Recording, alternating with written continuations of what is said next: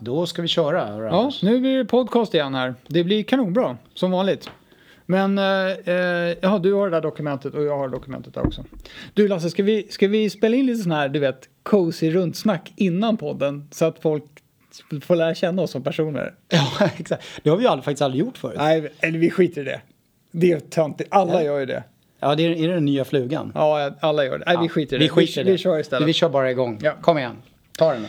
Hej och välkomna till Sälj och marknadspodden från Business Reflex. Det här är podcasten för dig som vill ha inspiration och mer kunskap kring försäljning och marknadsföring till den nya digitala B2B-köparen. Jag heter Anders Hermansson och i studion sitter också, Lars Dahlberg. skönt, en så här tillsammanspodd. Ja, vi är Ja. båda två bakom spakarna. Ja, idag. det gillar jag. Det är härligt när vi har bra gäster i studion, men det här har en annan kvalitet. Det är skönt att sitta tillsammans och småfilura. ja precis. Är, det är här, vi har ju faktiskt gjort det här ganska länge nu. Ja. Eh, Det blir som ett litet, eh, eller, ja, lite sån här oas. Ja. Ja. Liksom vattenhål i eh, den, den busiga vardagen. Precis, det är, ja, det är schysst. Vad tycker du vi ska prata om idag då, Anders? Ja, vi hade ju en podd här, var det podd 57 var det va? Där vi pratade lite grann om det här med marknadsföring i olika livscykler, alltså beroende på vad man är i livscykeln med sitt bolag. Och vi tänkte väl ta en, en liten vända till på det där, men prata om eh, eh, en speciell typ av bolag, alltså helt nystartade bolag. De som inte ens en gång har kommit in i en livscykel. Just det. Eller är precis på väg att komma in igen Mm. kanske. De ska vi prata om och hur man gör för att få igång en sån business. Jag tror också vi skulle kunna tillägga redan nu att det här inte bara handlar om dem. Det kan handla om etablerade bolag som får för sig att de ska dra igång någonting helt nytt mot en ny marknad också. Ja, det är sant. Det, det, skulle vara, det bygger egentligen på att det här scenariot bygger på att man inte har någon etablerad marknadsnärvaro och ingen, ingen produkt egentligen som finns. Men man Nej, har en idé. Exakt. Så är det. Där är vi. Men vi kanske ska ta utgångspunkt lite grann först och främst hur man brukar resonera när man, eh, ja, när man är ett etablerat bolag på en etablerad marknad. Ja, bara- Vad är det man vill få till egentligen när man satsar på en sån här digital marknadsföringsgrej? Ja, när vi, när vi snackar om sådana här saker med etablerade business-to-business-företag som har en så här hyfsat komplex eh, lösning de ska försöka Mm. sälja till sina kunder. Då handlar det mycket om affärsgenerering, att öka affärsvolymen, få in mer leads och få igång maskinen så bolaget växer på det sättet. Så liksom affärsgenerering Mm. är grejen. Och många har ju eh, också en ganska, ja, en, en, process här som man inte är helt nöjd med. Hur leadsgenerering går till och hur det här hanteras av sälj och Ja, hur säljeffektiviteten liksom fungerar. slutat, ja. Och, ja, det, det finns mycket utmaningar kring det. Så det är en blandning av liksom effektivisering och, men allting är väldigt fokuserat kring att generera effektivare eller mera affärer. Ja, Helt enkelt. Och det är ju och väldigt ofta en fråga om att hitta nya kunder för det är ju väldigt svårt och blir allt svårare för många. Eh, många upplever det så i alla fall. Eh, men ibland även eh, mer försäljning kanske till befintliga kunder. Mm. Eh, det, det är där vi är. Men allt fokuset ligger väldigt ofta på, på just det här med affärsgenerering. Mm. Men om vi nu tittar på en annan typ av bolag där man inte har någon marknadsnärvaro. Man vet, man har en idé men man vet egentligen inte vad de här tilltänkta kunderna tycker om den här idén. Och det kan också vara så att man har ett behov av att få in pengar i bolaget, att finansiera bolaget på något sätt. Då har man en annan situation. Då har man lite grann en annan situation. Och, eh, och hur brukar man liksom göra då, då när man sitter där? Ja, man har ju sin idé, eller hur? Eller hur? Och den har man ju fått på något sätt. Ja. Man, har, man har en kunskap, man har en erfarenhet, man har lärt sig någonting och man ser liksom att det finns ett behov där ute som mm, man kan liksom lösa på något nytt smart sätt. Precis. Med någon ny smart Jag tror tjänst. alla entreprenörer känner så att det var, jag kommer ihåg, det var då poletten trillade ner. Då fick jag, ah, så där ska vi göra. Exakt. konserverad gröt. Det är det Någonting är. nytt, någonting Ja. smart. Så, så idén har man. Eh, och eh, då kan man tänka så här, ja då tar man väl sin idé, man försöker paketera den i en snygg sån här pitchpresentation. Och så går man till någon med pengar. Och så är man jättesnygg och, och framåt i det här mötet och försöker få den här personen med pengar, eller de personerna med pengar, att eh, eh, lätta på lädret. Ja. Och eh, hjälpa till att finansiera utvecklingen av eh, eh, liksom den första versionen av produkten. Man pratar ju om så här minimal viable product, det är väl modernt säga. Precis. Ibland sitter man ju på en del pengar själv eh, och man har kanske vissa förutsättningar att kunna göra det själv. Men Men väldigt ofta behöver man gå och fråga om finansiering helt enkelt. Ja, man kan ju gå till banken också, men de mm. är väl oftast inte så intresserade av själva idén utan de säger mm. ja bra, har du någon villa att sätta i pant ungefär. Mm. Väl... Nej, och det finns ju de som lyckas med extrem bootstrapping som det kallas för, jag har lärt mig och sådär. Ja. Men, men, men väldigt många behöver gå och fråga efter pengar i ett ganska tidigt skede ja. för att kunna komma vidare med den här idén överhuvudtaget. Ja, och har man så att säga bara en idé det är klart man kan ju ha ett sjukt meriterat team som gör att idén i sig är mycket värd. Men om man, om man eh, inte har, inte vet jag, några kändisar eh, på, på listan, på lönelistan, då, då kanske idén, då blir pengarna kanske lite dyra eh, om man kommer mm. dragandes med sin mm. powerpoint då.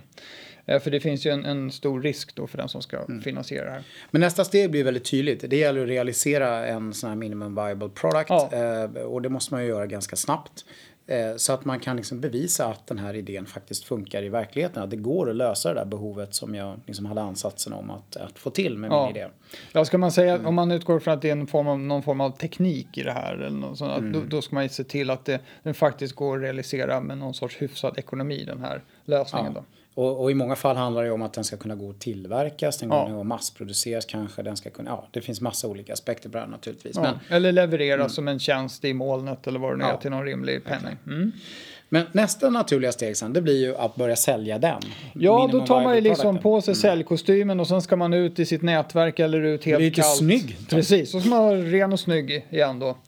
Eh, och så ska man hitta någon kund som eh, kan hjälpa till och verifiera det här. Så man försöker sälja in det, kanske säljer starkt rabatterat rent av gratis bara för att få in en referenskund. Ja, men ganska snabbt vill man ju ändå få betalt för den. Ja, så det man får ju bra. finansiering i bolaget såklart. Men, men det, allting går ut på att bevisa att lösningen faktiskt funkar. Ja, och att den går att sälja. Det är någon där ute som har, mm. som har tänkt i alla fall att investera tid och förhoppningsvis mm. pengar också i idén. Nästa steg brukar normalt sett bli att man vill bevisa själva affärsmodellen. Att det här mm. faktiskt går att generera pengar på. Att det här går att skala upp. Att det går ja. att bygga en större affär av det här. Mm. Och när man känner sig lite trygg i det då. Då går man ju och frågar efter mera pengar. Då, har man väl, då går man in på sån A-runda tror jag. Ja. Mm. Eh, därför att då vill man ju ha pengar för att verkligen kunna expandera och liksom göra det till en, till en större business ja. och eh, till en riktig pengagenereringsmaskin. Hade man någonting som liknade mer av en prototyp i den här minimal viable product då är mm. det här nu ska vi ut, nu ska vi fixa 1.0 här. Ja. Den riktiga produkten så att säga. Ja, och det kommer ju oftast någon form av liksom B-runde-resonemang här sen också när man riktigt ska skala upp det här och ta stora investeringar kring att etablera sig på olika marknader och, mm. ja, och skala upp. Eh, Bygga ja, säljorganisation och, ja, konsulter och, ja, och support och vad det nu kan vara för någonting. Kanaler och så. Ja, det är ett ganska vanligt, eh, eh vanligt scenario eh, om man ska generalisera lite grann. Men du, eh, om vi då skulle gå in på liksom, vad är själva skillnaden, essensen Anders? Om man skulle då liksom resonera, resonera utifrån det här lite nya tänket. Om, om man har det nya tänket, då, det, det, gamla tänket bygger på idé, produkt, bevisa. Det är det Säg. som är grejen. Ja. Och, och det, ett alternativt nytt tänk, det handlar om att börja leverera värde till de här som man vill hjälpa med sin idé. Man börjar leverera värde till dem långt innan man har en produkt. Exakt. Man delar med sig av sin kunskap. Exakt. Och av sina idéer. Man inspirerar människor kring ja. det man har ja. tänkt ja. kring. människor som är intresserade av samma sak som en själv. Exakt. Så är det.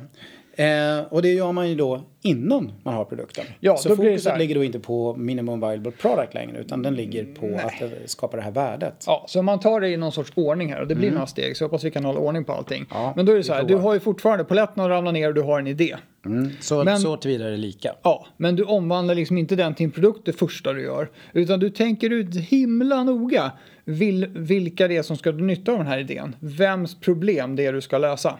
Precis, det har man ju oftast en, en viss idé om eh, såklart när man har idén. Men här gäller det att gå in i det på djupet. Skulle ja. jag säga. Att verkligen sätta sig in i de framtida så att säga, ja, köparna eller ja, de, köparnas perspektiv och, och, tänka utifrån deras perspektiv. Vad, vad som är liksom deras vardag och vad som är utmaningen för dem och, och, och var, var, var de snurrar någonstans. Liksom. Ja, och det, det, mm. det, det, är faktiskt inte alls viktigt i det här skedet att tänka ut någon sorts uspar och säljargument för sin idé. Det är snarare motsatsen Nej. till det. Har man koll på vilka det är man på sikt ska hjälpa med någonting så är det det, är det absolut viktigaste. Ja, och så handlar det om att avgränsa sig här och verkligen försöka ringa in den här lilla nischen. Mm. Eh, marknadssegmentet, nischen med människor som liksom är de som, som vi verkligen ska vara värdeadderande till. Här. Ja. Och sen börjar man då leverera värde till dem med olika former av content. Exakt, man gör olika saker, digitala saker, Ja. som tillför ett värde till dem. Eh, och det kan man göra på många olika sätt såklart. Så är det ju. Och, och själva syftet med det här det är ju att få folk som börjar följa dig och din idé inom ditt område. Eh, och man begär ingenting tillbaks av dem annat än att de förhoppningsvis ska investera lite tid i att läsa det content som du har. Ja, och, och, och dela det med andra människor som är, är som dem. Ja. Så att säga. Eh, så, och hjälpa oss på det sättet att få flera eh, personer som vill eh, så här, följa oss och eh, ta del av vårt, eh, ja, vårt, vårt content här. Precis. Man pratar ju mycket om traction, alltså investorer och så, de vill, ju, de vill ju se att bolaget har traction. Och det här handlar ju om att skapa då, bygga traction innan man har en produkt. Så att det handlar inte om sign-ups för demos, det handlar inte om de här gratisanvändarna och sånt som man kanske bygger upp en bas av eh, i början, utan det här är långt innan det. Man får liksom en, en grupp med hangarounds eller followers runt sin idé, runt sitt område sin nisch. Där etablerar man sig och får folk som... Och man, man är till nytta för dem långt innan de, man kräver eller önskar av dem att de ska investera pengar i en produkt från en. Det kommer liksom långt senare. Och det, här- det här är naturligtvis så att det här kan ju ta ett tag. Ehm, och man kommer ju eh, behöva ha eh, uthållighet här. Eh, jag tror att den frågan man naturligtvis kommer att ställa sig det, det är liksom hur många behöver jag ha då? Som är i den här nischen, som är rätt typ av, av personer. Ja. Eh, som, som ska liksom vara del av det här. Då, som ska konsumera det här contentet och, och, och vara aktiva liksom, följare till det här. Ja. Och, och vad, vad har man dem till? Om man ska börja med det då. Vad, vad ska de här vara till för? Det, det kanske kan ge sen. lite svar på hur många man behöver. Om man tänker sig att man, om man använder det lite grann som en marknadsundersökning. Eh, Så är det ju så att då behöver man ju ha ett tillräckligt stort urval ur sin, ur sin nisch då. För att det där svaret man får från dem ska vara representativt. Det är klart att man vill ju ha svar från alla potentiella kunder om man kan, men det kan man inte. Nej. För att i nästa steg vill man ju kommunicera med dem, föra en dialog med dem Ja. kring så att säga, den här idén och Ja. vad det så att säga, ska leda till för produkt eller för tjänst i slutändan. Just det. Man vill ha liksom deras input in i vad vi faktiskt ska göra. Ja. Det, det är liksom nästa steg, när man har liksom tillräckligt många. Ja, har man byggt upp ett förtroende hos de här människorna med hjälp av det content och den nytta man har levererat till dem free of charge, då är det möjligt att man kan få igång en värdefull dialog med dem. Eh, där man helt enkelt, de börjar leverera tillbaks nytta till dig för att de gillar dig. Och det, det här kan man ibland kalla lite grann för någon form av, det blir någon form av community här lite grann. Ja. Så, där man interagerar med varandra. Ehm, och när man har fått det att snurra då, och man får sin, sin input och man börjar känna sig ganska trygg med liksom, att kunna realisera en produkt som kommer matcha den in, input och feedback man får. Ja, då kan man ju gå ut till de här och rent konkret fråga dem. Vi tänkte göra en sån här nu, vad tror ni om det? Ja, och den kommer om sex månader. Ja, precis. Nu ska vi jobba på som djur här. Kommer ni att vilja köpa den? Och man kan säga det kan ju bli ett rent Kickstarter-upplägg där man säger så här, nu, nu köp den nu. Så jobbar vi på som svin här i ett halvår så kommer den.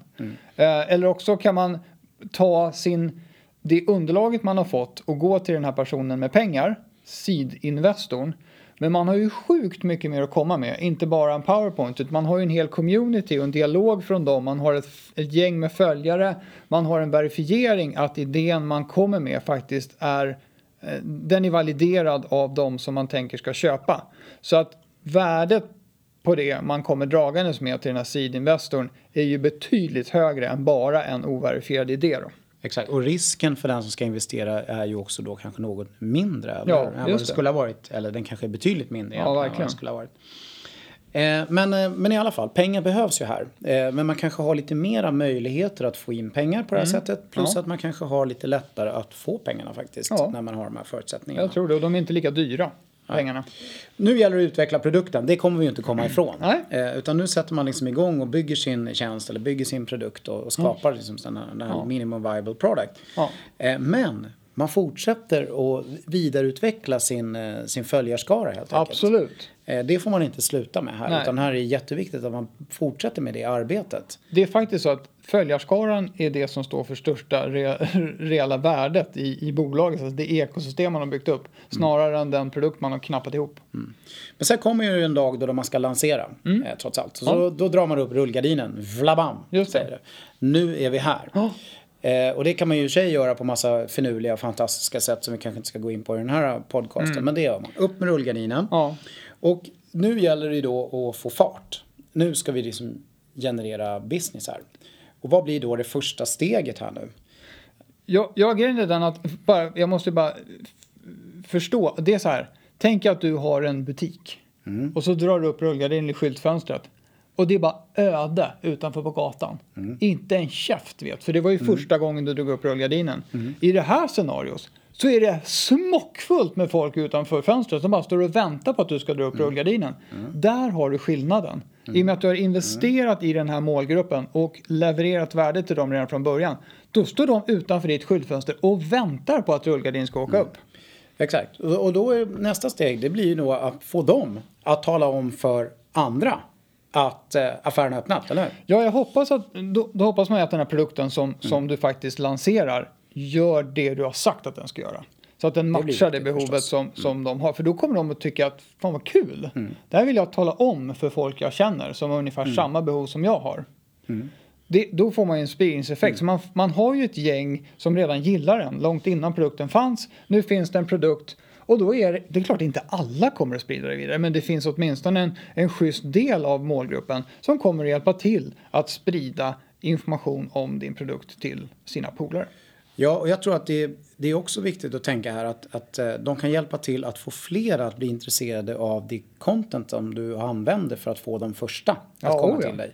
Samtidigt som du kan få dem att sprida information om det du faktiskt nu Produkten. levererar. Mm. Eh, eh, så det, det är liksom en dubbel, dubbel tanke där med det här med, med spridningen. Det är Eh, och det viktigt. man vill använda nu, både sina följare som inte har köpt och sina följare som har så att säga köpt. Mm. Just det, till. för du har mer att erbjuda marknaden än bara så att säga, din produkt. Du har även värdefull content som, som talar om det, som, det problem som du löser och hur man kan lösa det. Precis, det finns ju. För det var ju det du började göra redan från starten. Ja. Helt enkelt. Och om man varit konsekvent med det här så finns det mycket mer nu i det här Mm. laget. Eh, precis, om man då ska försöka sammanfatta lite vad, vad liksom resultatet av det här skulle kunna tänkas leda till då. då. Ja, och, och vi har varit inne på det lite förut, men, men om man gör det här på det här viset, då blir det ju, man har ju ett större värde i bolaget inför att man ska be om pengar. Vilket gör att pengar blir billigare. Ja, och det spelar egentligen ingen roll om du ska be om pengarna i läge 1 eller om du ska be om pengarna i läge A eller läge B som vi kallar dem för i det här eh, resonemanget. Nej, precis. Det, det, värdet är större Oavsett. varje gång. Ja, precis. Eh, Vilket gör att du behöver inte ge bort lika mycket av bolaget för en liten peng. Och det, det är också så att risken eh, blir lägre. Ja. Eh, därför att man, man har liksom bevisat att det finns liksom en, ett berättigande Mm. innan man får ta den stora investeringen i produkten. Just. Eh, vilket oftast ju är den största investeringen. Att utveckla produkten, se till att produkten eller tjänsten kan levereras i liksom en masse. Ja, en annan fördel är att man har ju byggt ett varumärke. Så det finns ju folk som gillar dig redan. Du har liksom en betydligt större body i bolaget. Och det gör ju att man har ju lättare att rekrytera nya kunder. Och man har troligtvis också lättare att rekrytera eh, ny personal. Bra talang till sitt bolag nu när man ska växa på allvar. Sen har man ju också tagit en position på marknaden eh, långt innan. Därför att eh, man kommer ju igång och producerar det här eh, värdeadderande contentet Ja. kvickt. Eh, långt innan man hade produkten. Mm. Eh, vilket gör det, gjorde liksom att man kanske kunde ja, fånga, fånga ett fönster. Eh, och liksom få bli den ledande inom det här området. Ja, det här säga, ställer ju, innan produkten finns. Det här ställer ju hela så begreppet time to market på ända egentligen. För att det handlar inte om att time to market är inte att komma med en produkt utan det handlar om att etablera en position i din nisch. Det är time to market. Och grejen med den att en marknadsposition den är ju sjukt svår att kopiera. Det är mycket enklare att någon snor din idé av din produkt och kopierar den och trycker ut den i sin kanal. Men om du har en etablerad position på en marknad, jag menar hur ska man kopiera den? Det går inte att kopiera. Det går att bygga upp kanske, men det går inte att kopiera den rakt av. Nej, men man, när man pratar liksom om, om det här med, med eh, utveckling av företag i framtiden och hur man ska konkurrera och, och, och så vidare så, så inser ju väldigt många att det är otroligt svårt att konkurrera med en produkt eh, över tid. Utan det kan bli marknadsföringen som blir liksom din nya så att säga, konkurrensfaktor. Det blir det som blir kanske det allra viktigaste i det du gör. Ja. Och då gör ju det liksom Ja, det blir en helt naturlig grej för dig för du gör det från början. Just det. Det är, ingenting man gör, det är ingenting man gör sen. Nej, vi- kommer på ja, vi har, vi har världens bästa produkt men nu har vi fem konkurrenter som gör samma sak. Vi måste bara göra lite smartare marknadsföring än dem och, och liksom le- leverera värde i vår marknadsföring. Utan det är bara inbyggt i systemet från start. Ja, precis. Där har du det. Där har vi det. Där satt den. Vad bra. Skönt att det är så enkelt. Jag hoppas att de förstod vad vi pratar om nu. Ja, jag får hoppas det. Att vi inte, det var ju en ganska lång räcka med grejer som skulle hända i rätt ordning här. Men, men själva essensen tror jag folk har fattat i alla fall. Att det handlar om att bygga upp en närvaro på marknaden långt innan man börjar förnula klart sin produkt. Ja. Och känner de sig osäkra får de väl höra av sig Ja, till det oss kan kan, så kan vi babbla vidare. Absolut.